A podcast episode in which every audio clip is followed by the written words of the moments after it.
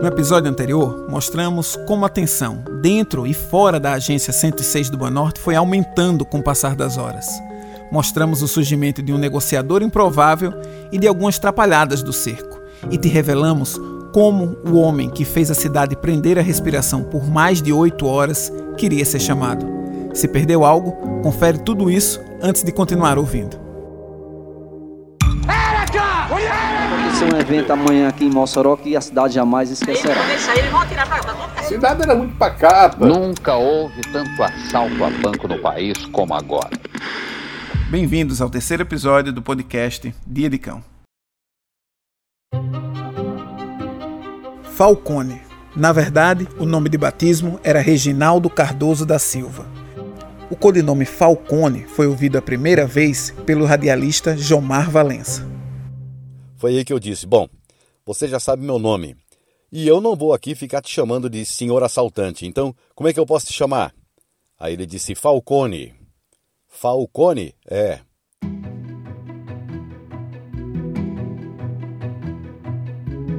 Reginaldo da Silva nasceu na cidade de Areia, na Paraíba, e segundo os jornais da época, tinha 28 anos naquele dia.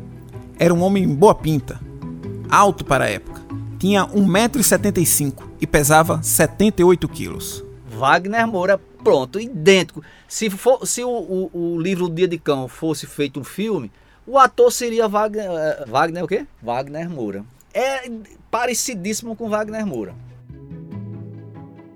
E apesar de ter vindo de outro estado, não era totalmente estranho a Mossoró. Morou na cidade entre 1974 e 1979. Tinha até parentes morando em Mossoró. Reginaldo, ou Falcone, estava em Mossoró desde o dia 28 de abril, ou seja, cinco dias antes do assalto. Se alojou numa pousada e, segundo o jornal da época, encontrou o dono do local quando saía do quarto naquela manhã de 2 de maio. Ele teria dito, aspas, que ia trocar um cheque no banco e voltava logo. Tentei gravar com o então gerente da pousada, mas ele não quis participar. O que se sabe é que Falcone chega por volta das 8 horas da manhã numa lanchonete que fica bem em frente à agência 106 do Banorte. Apesar do horário, bem cedo, pediu uma cerveja e quem atendeu foi o filho do proprietário. Foi mais ou menos isso. Ele chegou cedo, umas oito e meia, mais ou menos. Sentou lá, começou a conversar e pediu uma cerveja, né? Eu estranhei. Mas assim, ele estava ele, ele tava bem apresentado, com camisinha xadrez. Eu lembro bem desse detalhe. E ele, muito boa conversa. É, falou que era de uma pessoa. Falou que trabalhava com representação. Já, já tinha trabalhado em empresa de representação. Ele falou que, que trabalhar com vendas. Maxwell Pereira atendeu Falcone por horas e conversou com ele boa parte da manhã. Depois do ocorrido, percebeu uma coisa interessante. Ele perguntava muito sobre o banco e chegou a conversar com funcionárias da agência que iam ao bar comprar lanche. A gente tinha um fluxo muito grande dos funcionários do, do Banorte que lanchavam lá. E quando o pessoal chegava com crachá, ele já via que era do banco, né? Aí ele perguntava que hora o banco fechava.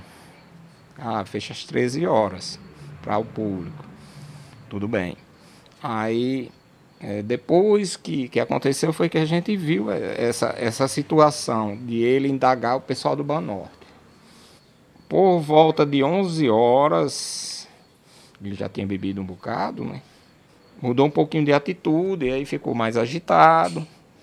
Perguntou qual era a bebida quente que eu tinha. Ele começou a beber, beber, beber. E quando foi por volta das 12, 12 e pouco, ele saiu em busca do banco. Nesse percurso dele entrar no banheiro e sair, eu já, eu já ia tanto. E foi justamente quando ele foi pro banheiro e fez aquele lance da seringa, né? Que ele usou no Hamilton lá. Quase uma hora perto do banco fechar, minha irmã chega toda pálida. Suel, tem, tem uma pessoa é, com, com Hamilton, estão assaltando o Banorte. Eu dei uma andadinha, cheguei mais ou menos próximo à porta, não tinha polícia, não tinha nada ainda. Aí eu disse, esse rapaz é o rapaz que estava aqui na, na, na lanchonete. Reconheci né, pela camisa.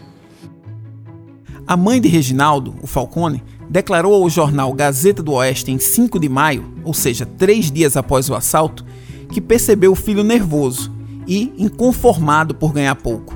E uma coisa nunca entrou na cabeça da mãe: porque ele estava em Mossoró, se tinha conseguido mil cruzados com a família para começar uma vida nova no estado de Rondônia.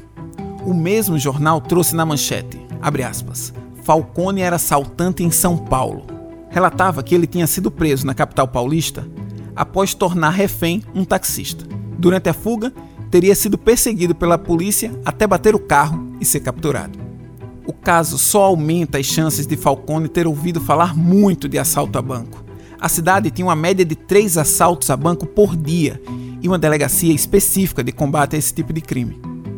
Você pode imaginar que isso fazia dele um bandido experiente e de ter feito um grande planejamento para o assalto em Mossoró. Ter passado a manhã observando a agência, ter pego informações com funcionários, mas durante o assalto, Falcone revelou aos reféns que o alvo inicial nem era o Banorte. Perto do Banorte, uma outra agência de outro banco deveria ter sido alvo, o Banco do Nordeste. Mas não, eu escolhi o. Eu estava lá na frente do Banco do Nordeste, estava estudando o Banco do Nordeste. Mas aqui, porque os vidros transparentes, eu via toda a movimentação interna. E aí vim para cá. Eu digo, maldita, eu digo maldita escolha, viu? Pior que ele no Banco do Nordeste ia pegar minha esposa também lá, que ela trabalhava lá também, né? Ia sobrar para mim de qualquer maneira, né? Os reféns dizem que o que chamava a atenção em Falcone era a crueldade e frieza. Certo momento, após um tiro dado a ermo dentro da agência, ele pede para que uma refém, que fazia contato com a polícia, dizer que tinha um bancário ferido. A polícia mandou uma ambulância para a frente do banco, mas em troca de refém, ele queria uma espingarda calibre 12. A polícia negou. O blefe não deu certo. E o Coronel Lopes diz: Eu vou lhe dar um revólver, tá? O revólver tá bom. Nós só tem, buscar uma uh, 12 nós não temos aqui, tem que buscar lá no quartel, demora, você tem pressa e tal. Aí conseguiu, né, ganhar tempo. E ele disse: "Tá certo". Aí o Coronel Lopes vai e tira o, o, a mola do gatilho da, da do, do revólver. Ele, na hora que ele pegou no revólver, ele jogou. E ele já manda agora dizer: olha, vocês fizeram sacanagem comigo, vou matar um agora. O engatilhar constante da arma e usar ela sempre muito perto da cabeça das vítimas fez com que o jornal da época fizesse uma comparação dele com outro criminoso, o americano Alan Stant. Ele assaltava bancos na cidade de Nova York com uma tática muito parecida entrava na agência, rendia a todos com agulha de sangue contaminada por HIV, usava armas sempre na cabeça das vítimas com muita violência. Bom, mas nada, nada leva a crer que Falcone um dia já ouviu falar deste assaltante. A imprensa americana o chamava de bandido da AIDS. Durante as negociações, Falcone mudou algumas vezes a versão do porquê estava fazendo aquilo. Em determinado momento, disse que o objetivo ali era enviar dinheiro para o exterior, para uma guerrilha, na Guatemala. Tudo mentira. Você acha que era o quê? Tudo mentira. Ele só dizia que estava morto, estava acabado, que estava com AIDS e que ia infestar muita gente com AIDS. Apesar de absolutamente nada levar a crer que esta versão tinha algum fundamento, os jornais usaram isso largamente. A guerrilha acabou anos depois do assalto em 1996 com um tratado de paz entre o governo e os guerrilheiros. Aparentemente, ele não tinha nenhuma ligação com a guerrilha. Não demonstrava ter. Apesar dele ter dito, ele não tinha esse viés, né? não tinha esse viés ideológico, né? ele não era uma pessoa é, culturalmente ligada a esses movimentos. Não era. O assaltante torturou tanto os reféns que um deles simplesmente congelou. Travou e não obedecia a nenhum comando do assaltante ou dos colegas. A situação fez com que ele tivesse que liberar o bancário depois de muita insistência dos reféns. Após sair da agência, andando com dificuldade, a vítima, tão aterrorizada, não falava e não conseguia tirar as mãos da nuca. Apenas após medicado, ele pôde sair da posição de rendição. Então, você sabe quem é Falcone? Estou falando do Falcone que provavelmente inspirou Reginaldo a escolher este nome. Falcone era um boxeador argentino. Três anos antes, em 1985, o Hermano se tornou o primeiro pugilista a derrotar o nosso campeão Maguila. Para fazer este programa, eu até revi as duas lutas entre Falcone e Maguila. Na primeira, vitória do argentino. Na segunda, vitória do brasileiro. Maguila começou melhor nos dois primeiros rounds. Os dois seguintes foram de equilíbrio, mas no quinto o argentino levou vantagem. No sétimo round aconteceria o grande momento do combate. Maguila acertou potente direita, levando o Falcone à lona. O argentino levantou e foi novamente atingido por Maguila. E não resistiu. Foi uma vitória. Era só curiosidade, mas sabia que me ajudou a entender o sentimento dos brasileiros em relação ao argentino? O que pude perceber foi raiva. Quem gostava de boxe no Brasil detestava Falcone. Então, qual terá sido a intenção do assaltante a escolher este codinome? Para o comentarista da segunda luta contra Maguila, o erro de Falcone foi ter baixado a guarda no momento crucial. Cansou na hora errada. Não posso dizer que foi diferente da luta dentro da agência. Com o passar das horas, Reginaldo Falcone foi baixando a guarda. E a demonstração disso veio quando a polícia conseguiu realizar um ousado resgate dos funcionários e clientes que estavam no primeiro andar do banco. O Franco era tenente-coronel. Eu disse, Franco, manda fazer uma plataforma de, com as tábuas por trás do banco, no primeiro pavimento. E manda uns soldados com algum, com algum prago, sargento oficial, entrar por trás.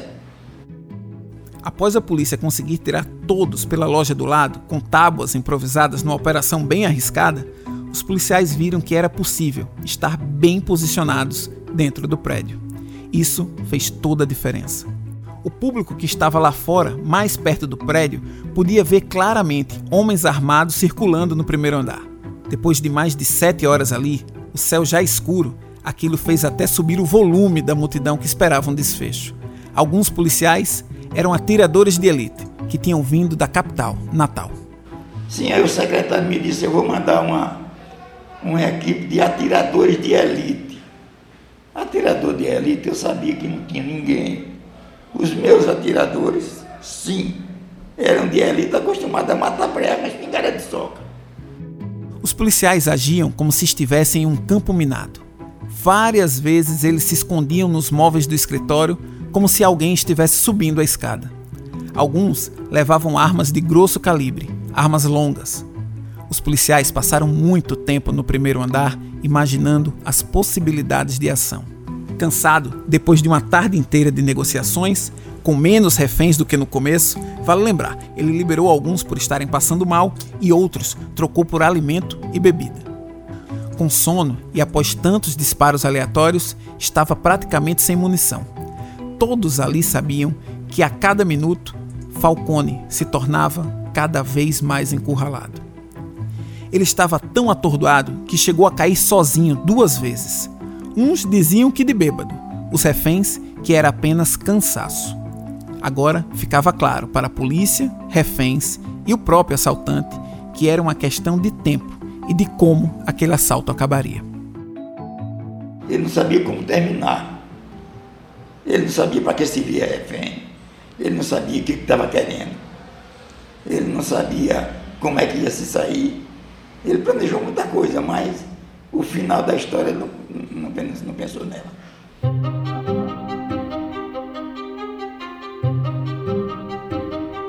Mentiras, erros, verdades e suposições.